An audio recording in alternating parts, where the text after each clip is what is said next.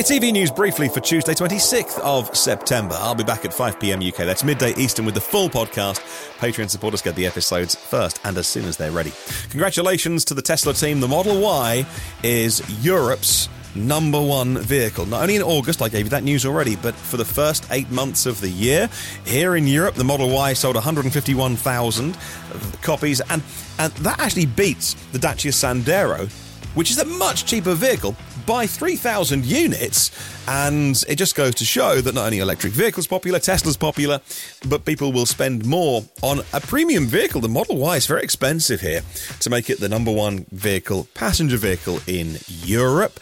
Uh, the ACEA saying that uh, the European region plus the UK has now a 21.7 share of pure battery electric vehicles for new vehicles. Alaska their first non Tesla supercharger being opened up close to Anchorage. It's a V3 supercharger and it's got the magic dock. So it's got the built in CCS1 adapters that will come out of the unit if you turn up uh, with a CCS1 car. If not, you get the standard Tesla plug, the NACS connector. And that's important because they're 150 kilowatts each. And that's what you need to do to get that NEVI funding for fast charging to make it open for everyone.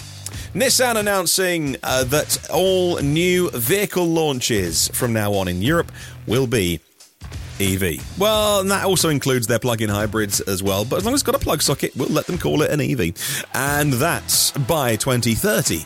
Alongside their partner Renault, there'll be a pure EV brand here in Europe. Volvo, of course, have taken it a step further. They're going to be an EV brand worldwide by 2030. Ford have pressed pause on constructing their $3.5 billion Michigan EV battery plant, wholly owned by Ford, but licensing the Chinese CATL technology. China wasn't happy.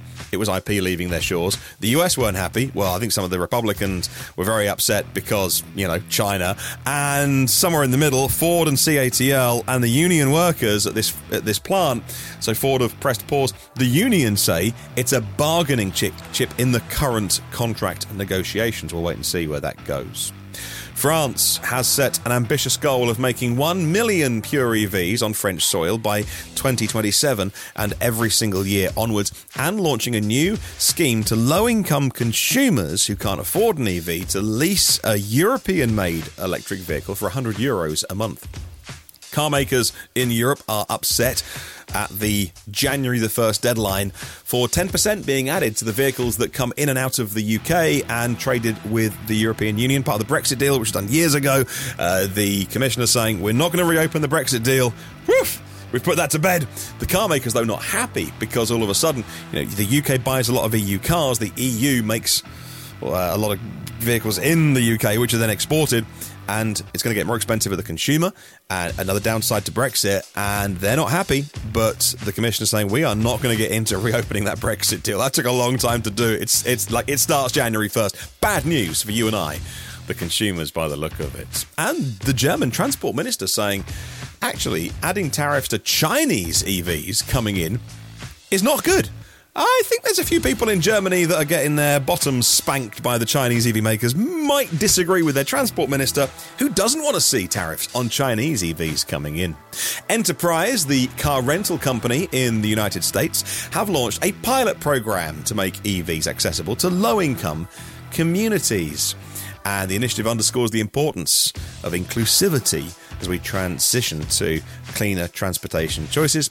And this year's Charin Testival will take place in Ohio at the Cleveland campus of Lincoln Electric Holdings as the industry gets together to try and work out how to make charging better. And that's briefly